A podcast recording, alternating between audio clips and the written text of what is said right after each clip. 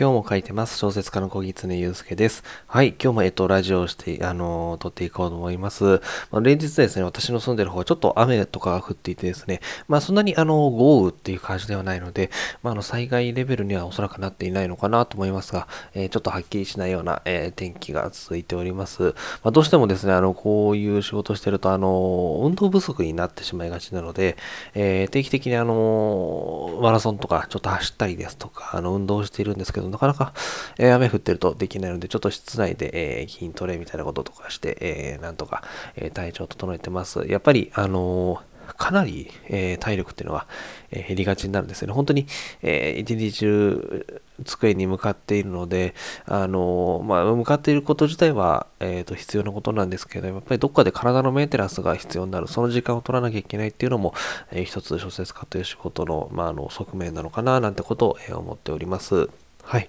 でですね、あの、ちょっと先日ですね、えっ、ー、と、ツイッターの方で、告知みたいな形でさせていただいたんですけれども、えっと、今ですね、あの、森永ビスケット、あの、マリーとか、マリービスケットですとか、えー、ムーンライトとか、そういう森永さんが出しているビスケットをですね、えー、と買っていただくと、あの、声優さんによるよるですね、あの、動画の、えー、朗読動画っていうのがですね、QR コードで読み取って、えー、見れるようになっているんですけれども、えー、そちらのですね、あの、動画の、まあ、台本部分ですとか、えー、脚色っていうところを、えっ、ー、と、ちょっとこの度、あの、担当させていただきました。で、あのまあ、今、ちょっと期間限定みたいな感じで、えっ、ー、と、朗読動画読んで、あの、見ていただける、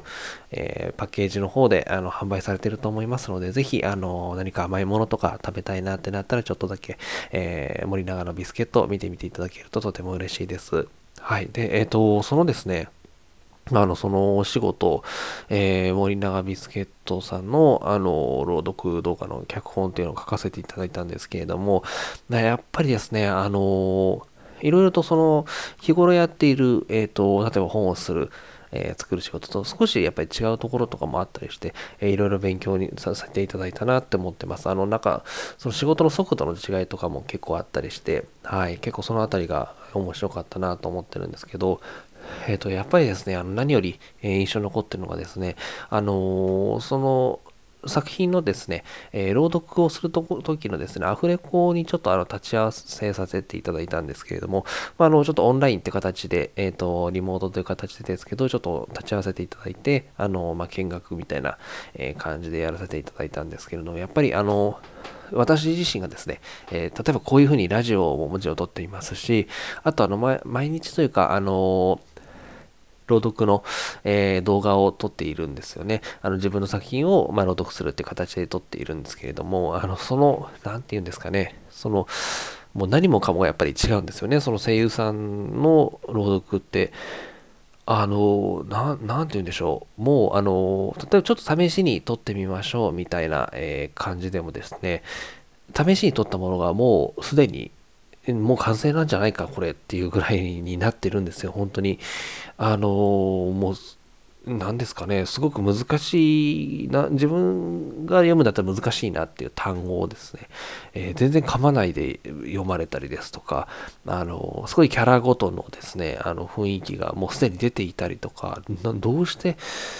そんなことができるのかなっていうぐらい、本当にすごいなと思いました。やっぱり、あのー、今回、えっと、朗読をしていただいた、あのー、3名の方、本当にぜ皆さんもすごく有名な方なんですよね。あの、私、ちょっとあの、声優さんに少しだけ皆さんより多分詳しいと思うんですけれども、あの、すごい方々なんですよ。本当にそうそうたるメンバーなので、あの、日頃もやっぱりお忙しかったりすると思うんですけれども、その中で、あの、この仕事をの、えー、例えば台本とかのなんか下読みとかをして来た来てくださったのかなちょっとそれぐらいのもうやっぱりレベル、まあ、それもしかしたらそれが普通なのかもしれないですけどちょっとそこまでわかんないんですけれどもあの原稿っていうのもかなり読み込んできていただいたのかなっていうぐらい、えー、もう本当になんていうか NG とかもすごく少なくあの読んでいただいたのでいや本当にプロはすごいなっていうふうに思いました。あとは、あのやっぱり録音をするときにはですね、その、まあ、監督さんみたいな方とかもいらっしゃるんですよね。あの、まあ、映画監督でいうところの監督じゃないですけど、じゃあ録音を返しますみたいな方がいらっしゃるんですけど、その方たちもですね、あの私は普通にこう、朗読聞いてて、あ、すごいな、いい声だな、とかなんか、そんな感じで聞いてて、いや、もう何の問題もないな、とか思って聞いてたんですけど、あのー、まあ、その監督の方とかですね、えー、結構長い、あの、朗読とかが終わった後に、ここの、ここがちょっとかす、まあ、例えば、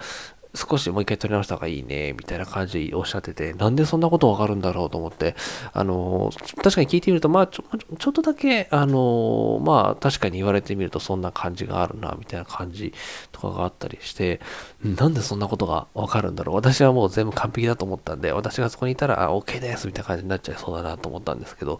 いや、あの、ここら、もう一回ちょっとやりましょうか、みたいな感じになってて、いや、そういうのなんでわかるのかなと思って、うんって思いました。はい。なので、まあ、あの、やっぱりプロ、プロですよね。あの、当然、声優の皆さんもプロですし、その、えっ、ー、と、録音の監督されてる方もそうですし、その他、もちろんイラストを描かれてる方もプロですし、動画を描かれてる方もプロですし、効果音をつける方もプロですし、その、えー、企画全体を進行されている方も全員プロなわけですね。当たり前ですけれども。そのプロとですね、あのそれぞれの分野においての、あの、それぞれの能力を出し合ってですね、え仕事をするっていうのは、やっぱり、あの、心地がいいなっていうふうに思いました。すごい、あの、刺激にもなりますし、そして、あの、私も、当たり前ですけど、すごくリスペクトをしてるんですよ。その、むしろ声優さんはじめ、えー、録音の監督されてる方ですとか、えー、まあ、イラスト描かれてる方、動画が作れてる、作られてる方、制作を進行されてる方も、皆さんに対して私も当然リスペクトがあるんですけれども、そのリスペクトっていうのを、の返していただけるんですよね。その、私が一応作家として、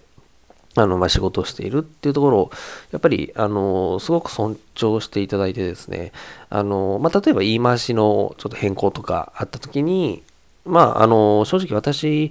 台本書きましたけど、あの、まあ、その辺って結構、なんて言うんですか、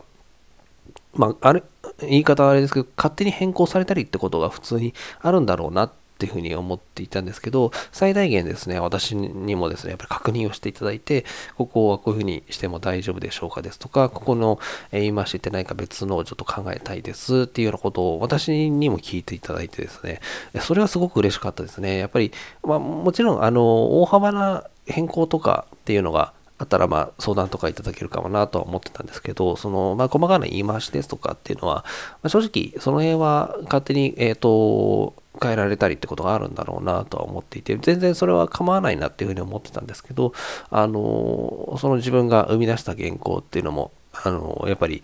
えーまあ、その自分の生み出した作品で子供みたいな言い方をするんですけど、やっぱりまあ思い入れがあったりするので、で、あの、一応気をつけて言い回しとかも自分の中では直して、で、理由がやっぱりあったりするんですよね。ここがこうだから、えー、ちょっとつながり考えるとこの方がいいかなとか思っていて、で、何度も重ねてやってはいるんですけれども、だまあ、それでも、例えば、あの、声優さんが読みづらいですとか、あの、なんですかね、えー、その言葉の言い回し的に問題があるっていうことであれば、全然もう変えていただいて、あの、全然いいなというふうに思ってたんですけど、あの、それも、結構、えー、例えばこういうふうに変えていいですかですとかっていうのを私私にですね、結構聞いていただいて、そういう、なんですかね、あの、まあ、お互いにその、自分、その能力に関してリスペクトをし合ってるからこその、まあそういうことなのかなっていうのがあって、それは私にとってすごく心地がいいものでしたね。あの、やっぱり、うん、なんというか、うん、その、やってる、そのプロとしてやられてる姿っていうのを見るのも刺激になりますし、自分が、あの、プロとして扱っていただけるっていうことがやっぱり非常に嬉しいことなので、でそれってやっぱりある意味ではそのもちろんプレッシャーにはなるんですよね。もちろんあの私にその信頼していただいてるわけですからおかしなもちろん原稿も出せないですし、うん、あの例えば細かい言い回しでも私もそれがどう正しいのかどうかっていうのを例えばその一文があったとしてその一文だけもちろん見ればいいわけじゃないので全体の流れとしておかしくないのかですとかっていうのを見なくちゃいけないのでもちろんあの、まあ、大変という側面はあるんですけれどもまあそれの方が、えー、とやっぱり私にとってはいいなそういうふうに、えー、進行していただく方がやっぱり心地がいいですしっていうところがあったのではいすごくそのあたりは刺激をいただいたなというふうに思っています。います。はい。っていう感じですね。まあ、あのー、本当に、えっ、ー、と、結構やっぱりそういう、こういう企画って長く、えー、だいぶ前から企画っていうのが始まってですね、まあ、いろいろ紆余曲折などもあって、えー、どういう風な感じになるかなって思ってたんですけど、無事、あの、企画の方がリリースされて非常に、えー、嬉しく思っています。はい。あの、結構いろんなコンビニさんですとか、コンビニさんじゃない、コンビニですとか、あの、まあ、スーパーとか、えー、例えばドラッグストアとかでも結構、